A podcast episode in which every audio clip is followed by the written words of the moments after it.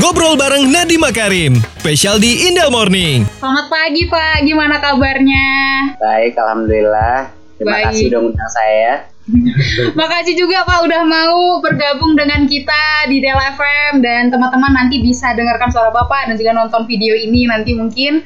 Dan kalau pagi-pagi gini, Bapak biasa sarapannya apa sih Pak? Pagi-pagi ini saya nggak sarapan. Gak sarapan. Waduh, puasa pak? Saya uh, puasa makan, puasa makan sampai Puasa jam makan. sampai jam ya sekitar maghrib lah. Baru baru boleh makan lagi. Jadi cuman uh, minum kopi sama air. Oke. Jadi kes- sarapan kesukaan bapak itu apa tuh pak? Kalau boleh tahu pak? Iya, buat saya saya udah hampir setahun setengah kayak gitu, uh, kayak begini. Tapi uh, kalau weekend uh, akhir pekan uh, mulai makan jam jam 12 lah. Tapi setiap hari Senin sampai Jumat nggak makan sampai jam 5 atau 6 sore itu karena untuk kesehatan ya, kesehatan mental sama kesehatan fisik. Jadi saya merasa saya lebih stabil, lebih produktif seharian, nggak pernah kayak food coma gitu kan. Uh, makan nggak pernah dan juga pernah lapar jadinya enak gitu bisa fokus uh, dan dan juga kalau misalnya lupa olahraga juga lebih mengkontrol berat badan lah tapi Oke. terutama buat kesehatan mental saya menurut saya sangat efektif puasa seperti itu lebih jernih Padahal kita kebiasaannya Pak makin gajer nih kalau lagi lapar. Iya. kalau nggak sering-sering diisi. Iya, minggu pertama susah, tapi setelah minggu pertama udah malah lebih lebih clear lagi otaknya. Faktor pertama kebiasaan pak ya? Iya, iya. Tapi jadi penasaran nih Pak, kalau di daerah Toba kan ada yang sarapan dengan mie gomak gitu. Kemarin Bapak pernah kunjungan juga kan? Pernah kunjungan ke daerah Toba, udah coba mie gomak belum Pak? Penasaran? Belum sempat saya. Belum ya? Belum Belum, belum sempat. sempat, no, belum coba. Tapi Wah. rencananya mau ke sana. Padahal enak banget tuh pak. Mudah-mudahan jangan sampai nggak dicoba nanti Pak. Pasti mie gobak ya. Gomak Gomak pak. M Pak. Gomak. Ya, mie gomak. Mie gobak siap. Oke, kita sekarang mau ngomongin pendidikan dulu nih Pak. Kan kita sudah ada beberapa daerah yang jadi zona hijau untuk eh, yang statusnya untuk corona ya Pak ya. Apakah nanti sekolah di zona hijau otomatis bisa melakukan belajar tatap muka di 13 Juli nanti Pak? Atau gimana kebijakan dari pemerintah? Iya, kebijakannya adalah kalau zona itu hijau, dia boleh uh, mulai uh, sekolah tatap muka, tapi khusus untuk SMA dan SMP. Ya, SD masih dua bulan setelah itu sudah berlanjut baru boleh uh, SMP, lalu dua bulan lagi baru boleh, uh, sorry SD, lalu Hmm. dua bulan lagi baru boleh PAUD. Oke. Jadinya kita uh, uh, yang lebih, yang lebih, de- yang mungkin lebih umurnya lebih tua dulu kita mulai karena mereka yang lebih mudah untuk menjaga social distancing di dalam lingkungan sekolah gitu. Uh, dan itu pun uh, sistemnya shifting jadinya untuk kalau SMA sama SMP itu ingin buka dia harus me- ada beberapa berbagai macam protokol kesehatan dan harus ada proses shifting karena ada maksimalnya per kelas yang boleh uh, kembali ke sekolah gitu. Oke. Tapi kalau zonanya balik ke kuning ya ulang lagi dari awal udah uh, sekolah belajar dari rumah lagi. Apalagi Tapi itu adalah merah ya Pak? kebebasannya itu adalah ke- terserah uh, daerahnya sendiri. Dia diperbolehkan dari pusat tapi uh, itu keputusannya uh, kepala daerahnya sendiri dan kepala dinasnya dan juga keputusan kepala sekolahnya. Oke, berarti sebenarnya proses shifting ada ya Pak ya, tapi diserahkan terhadap kepala daerah untuk eh, lebih bijak lagi membuat kebijakan di daerah itu gitu ya Pak? Betul, aturannya sudah jelas kita tu- tulis sebagai surat uh, ke- uh, keputusan bersama beberapa menteri. Kemarin detailnya, protokolnya, checklistnya ada di sini. Iya, soalnya ada juga nih teman Del tadi dari pendengar kita yang nanya yang udah Bapak jawab tadi Pak, kenapa sekolah itu udah dilakukan nanti tatap muka tapi tidak ada secara shifting katanya seperti itu. Berarti memang ada ya Pak? Eh, bukan diwajibkan karena ada Oh, maksimalnya bukan per kelas di ketentuan yang kita uh, keluarkan.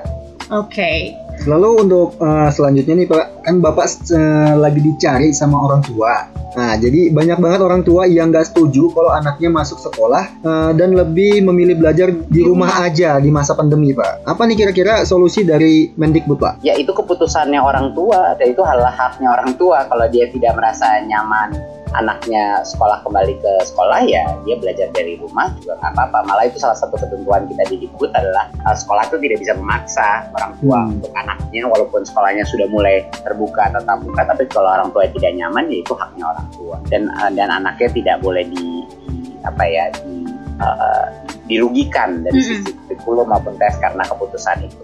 Jadi itu sudah ketentuan pas kita bahwa itu keputusan kepala sekolah untuk membuka sekolahnya apa tidak dan itu keputusan orang tua murid untuk mengirim anaknya kembali ke sekolah atau tidak itu haknya mereka.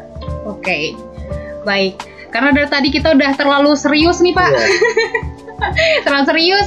Kita sekarang mau tantangan jawab cepat dulu untuk Bapak Nadiem Makarim.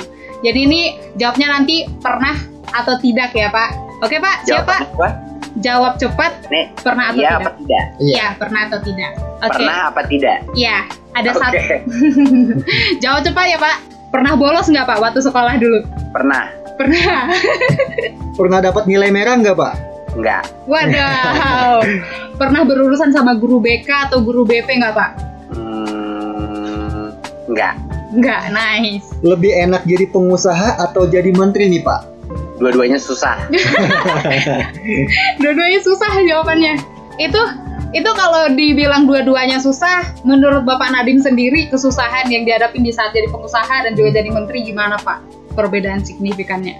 Kalau jadi pengusaha, enaknya itu kita eh, eh, secara organisasi itu lebih lebih mudah ya. Oh Kita ada ada tujuan yang jelas, ada tim yang jelas, kita bisa rekrut atau hire tim kita sendiri. Kalau eh, jadi semuanya itu lebih lebih mudah eh, bergerak gitu. Eh, regulasinya pun lebih jelas gitu. Sedangkan Hmm. kalau di pemerintahan jauh lebih banyak stakeholder, jauh lebih banyak pemilik. Jadi pemilik sahamnya adalah seluruh negara Indonesia, ya kan? Baik. Jadinya eh, itu merupakan suatu kompleksitas yang sangat tinggi. Regulasinya juga banyak sekali. Jadinya eh, sering kali hal-hal lebih pelan eh, untuk untuk bisa digerakkan gitu. Eh, tapi juga dampaknya potensi di pemerintah lebih besar. Jadinya perasaan passion saya untuk untuk membantu negara itu lebih terasa di, di, di bidang pemerintahan sih. Jadinya ya adil lah semua peran kalau mau sesuatu yang dampaknya lebih luas dan lebih positif untuk banyak sekali orang, Hmm, ya kesulitannya juga level kesulitannya juga sangat tinggi gitu. benar. Tapi yang paling sulit adalah uh, profil yang sangat publik ya. Saya Hmm. nggak biasa dengan profil se- sepublik ini. Pak. Jadinya itu merupakan adaptasi personal yang yang lumayan nggak mudah loh adaptasi itu. Gitu. Benar. Uh, selalu disorot media, Mhm. keluar di jalan-jalan selalu disapa orang. Itu saya belum belum biasa beradaptasi seperti itu. Iya. Iya sih Pak. Jadi sorotan publik ya Pak ya. Iya. Nah, kalau Bapak Nadiem sendiri selain jadi Menteri Pendidikan dan Budayanya Indonesia kan sebagai pengusaha juga yang bergerak di bidang uh, platform dan aktif di sosial media seperti itu Pak. Tapi kenapa Bapak Nadiem sendiri nggak punya sosial media betul Pak? Saya udah dua dua setengah tahun kali ya. Dua Mhm. sampai dua setengah tahun udah nggak ada social media sama sekali. Eh, konsumsi dan produksi. Jadi saya nggak pernah eh, eh, nyalain Instagram atau Facebook atau Oke. Twitter atau apa pun. Ya ya WhatsApp saya butuh chat buat kerja. Yang Iya. lain masih butuh. Tapi eh, sisanya udah nggak. Alasannya adalah karena saya mulai merasa eh, dampak negatif daripada sosmed ke Hmm. kesehatan mental saya gitu saya merasa uh, letih, kemakan waktu saya di situ, kemakan energi saya ke situ. Kalau saya Hmm. melihat post-postnya orang, kadang-kadang bikin saya jengkel, kadang-kadang bikin saya seneng banget gitu. Jadi kayak kayak roller coaster emosi. Iya. dan yang sebenarnya nggak penting juga karena semua konten yang ada di social media itu kan uh, pencitraan seseorang bukan realita, tapi versi realita yang dia inginkan orang-orang lain tahu gitu kan. Ya, jadinya kayak buat saya sosmed itu bisa menciptakan berbagai macam perasaan yang negatif uh, dan menurut saya sangat menyita waktu dan uh, konsentrasi saya. Sedangkan saya butuh semua energi saya untuk pekerjaan saya dan keluarga saya gitu jadinya uh, kalau mau tahu mengenai teman ya saya nelpon teman atau saya kontak langsung gitu nggak usah saya lihat uh, posting-posting dia sehari-hari jadi ya, buat saya itu merupakan suatu uh, kemerdekaan lah bisa dibilang bebas dari sosmed tuh saya baru sadar betapa ringannya uh, uh, uh, uh, betapa ringannya mental saya pada saat saya lepaskan sosmed. oke. Berarti Bapak Nadiem lebih mengutamakan eh, yang nyata daripada maya ya Pak ya? Ya, saya masih suka layanan berbagai macam layanan digital, tapi ah, sama dunia sosmed itu bukan itu berbeda sekali gitu loh, nggak Iya. ada hubungannya Benar. satu sama lain gitu. Dan mungkin banyak orang belum sadar itu ya, Mm-mm. bahwa itu bukan bukan kenyataan yang benar gitu itu adalah kenyataan yang dibuat-buat oleh kita semua gitu. Benar, benar Pak. Nah jadi Pak, eh, kebiasaan Bapak sebelum jadi menteri yang paling dirindukan banget itu apa tuh Pak? Iya, Sebelum jadi menteri, yang sekarang udah nggak bisa lagi. iya, Iya, iya, benar. Kita penasaran, Pak. Jalan di pinggir jalan atau di mall atau di mana tanpa diminta selfie orang. Oke. Eh, itu saya paling paling eh, paling rindu. Iya, iya ya Pak. Sekarang jumpa Bapak jumpa sama Bapak Nadim foto-foto jadi ruang privasi itu nggak ada lagi ya, Pak ya. Benar benar. Iya itu butuh adaptasi sih. Itu. Saya rindu banget sih datang habis ada yang kenalin saya tuh saya saya rindu banget mas. Oke Pak, ada titipan pertanyaan nih dari eh, pendengar kita. Katanya Pak, Bapak dalam beberapa kali wawancara menyebutkan bahwa pendidikan karakter itu penting. Apakah kurikulum saat ini sudah sesuai sebenarnya untuk pembentukan karakter? saya rasa kalau kurikulumnya sudah sempurna sekarang nggak ada gunanya saya saya di sini gitu. Oke. Jadi sebenarnya semua elemen daripada pendidikan eh, sistem kita tuh a- masih banyak yang harus diperbaiki. Mm-mm. Baik dari kurikulum maupun dari regulasi maupun dari latihan guru, kualitas guru eh, dan juga eh, berbagai macam eh, penganggaran dan lain-lain. Jadi semuanya tuh satu kurikulum dan eh, menurut saya adalah kalau pendidikan karakter itu kita mengacu kepada profil pelajar yang jauh lebih komprehensif. Maka kita keluarkan namanya profil pelajar Pancasila, di mana ada enam profil di situ dan banyak dari situ seperti kebinekaan, seperti ke- keimanan, bertakwa eh, dan eh, berakhlak mulia. Itu semuanya adalah elemen-elemen karakter yang bukan hanya bisa dipelajari tapi juga harus dikerjakan melalui aktivitas-aktivitas di sekolah. Jadinya peran ekskul eh, hal-hal yang mungkin di luar classroom, di luar kelas, di dalam lingkungan sekolah, tapi masih itu menjadi salah satu hal yang terpenting dalam perubahan transformasi pendidikan. Karena itulah kita bisa melatih karakter kita. Karakter itu bukan hanya belajar mengenai moral saya dari buku-buku, tapi juga bagaimana kita bergotong royong, bermain olahraga, mengerjakan proyek bersama, gitu. Eh, eh, ber- melakukan aktivitas eh, sosial untuk orang lain, eh, bakti sosial dan lain-lain. Jadi harus dikerjakan pendidikan karakter Bu, dan diteladani, bukan hanya dipelajari. Betul. Berarti harus ada praktek ya Pak ya? Betul. Lalu bagaimana Pak menyamakan standar siswa yang belajar di rumah dan di sekolah Pak? Mm-mm. Susah sekali mensandarkan pembelajaran dan banyak orang menanyakan eh, banyak orang yang mengkritik pembelajaran jarak jauh dan saya setuju sama semua kritiknya. Tapi orang suka lupa bahwa kita tidak mau melaksanakan pembelajaran jarak jauh. Kita semua terpaksa karena ada krisis COVID-19. Ini merupakan suatu kompromi di mana daripada tidak ada pembelajaran sama sekali ya kita harus berusaha lah biar ada pembelajaran yang terjadi gitu Mm-mm. dan untuk kita uh, mencoba melakukan ini tentu tantangannya luar biasa ada yang nggak punya akses ke internet ada yang nggak mampu bayar kuota ada yang uh, gurunya belum beradaptasi dan hanya dikerjakan diberikan PR saja setiap hari ya kan? Mm-mm. jadi ini ini ini merupakan suatu periode uh, krisis yang yang memang tidak ideal. Dan pembelajaran jarak jauh mau dari universitas sampai dengan uh, sekolah menengah ya tidak ideal. Lebih sudah jelas lebih baik pembelajaran uh, uh, tatap muka gitu. Tapi ya dengan kondisi krisis kesehatan dan krisis ekonomi yang kita hadapi ya kita harus mencarilah jalan dan bukan hanya dari sisi uh, kebijakan pusat tapi masing-masing kepala sekolah dan masing-masing guru dan orang tua harus menemukan formulanya sendiri satu hal yang kita pelajari mengenai pembelajaran jarak jauh adalah tidak mungkin sukses pembelajaran jarak jauh tanpa orang tua yang terlibat Mm-mm. dan termotivasi. Itu merupakan uh, kriteria utama untuk kesuksesan pembelajaran jarak jauh. Dan Benar. itu hal yang kita harus pelajari selama kita bereksperimentasi dengan dengan PJJ ini. Dan tidak semua sekolah punya kebutuhan yang sama. Tidak bisa dia dikatakan satu platform ini yang paling cocok buat semua sekolah. Ada sekolah yang cocok menggunakan cuman WA doang, ada yang menggunakan platform seperti uh, platform uh, seperti kayak uh, Ruang Guru atau Zenius, ada platform yang mau menggunakan Google Classroom saja tapi dia Iya. melakukan video conferencing. Dia macam-macam uh, kebutuhan sekolah dan sangat sulit untuk diseragamkan. Berarti itu butuh adaptasi juga dan juga praktik yang benar-benar menyesuaikan apa yang kita butuhkan ya Pak ya.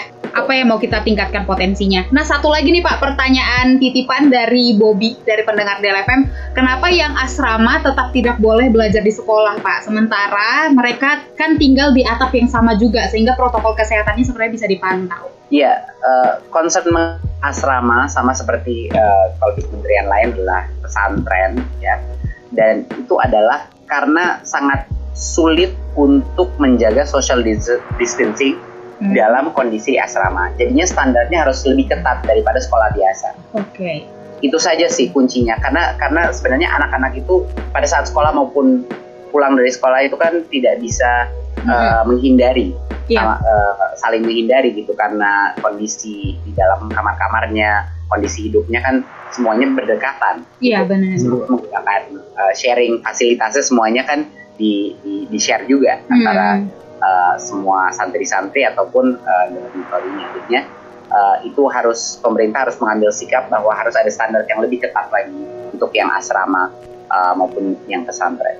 Oke, berarti bukan perkara di asrama mereka bisa dipantau uh, terus, tapi lebih ke arah physical distancing agak sulit dilakukan di saat di asrama ya, Pak ya?